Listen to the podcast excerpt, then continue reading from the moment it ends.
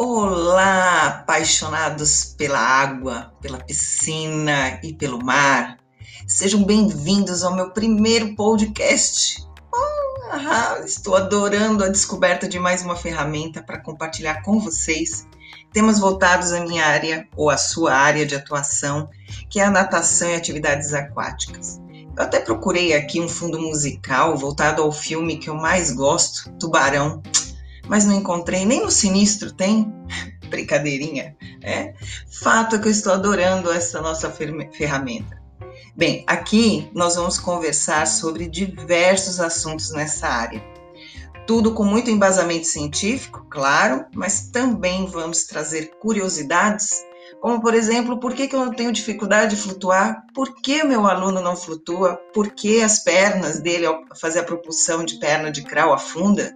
Pois é, tem uma explicação dentro das propriedades físicas da água e a gente vai ver sobre isso também.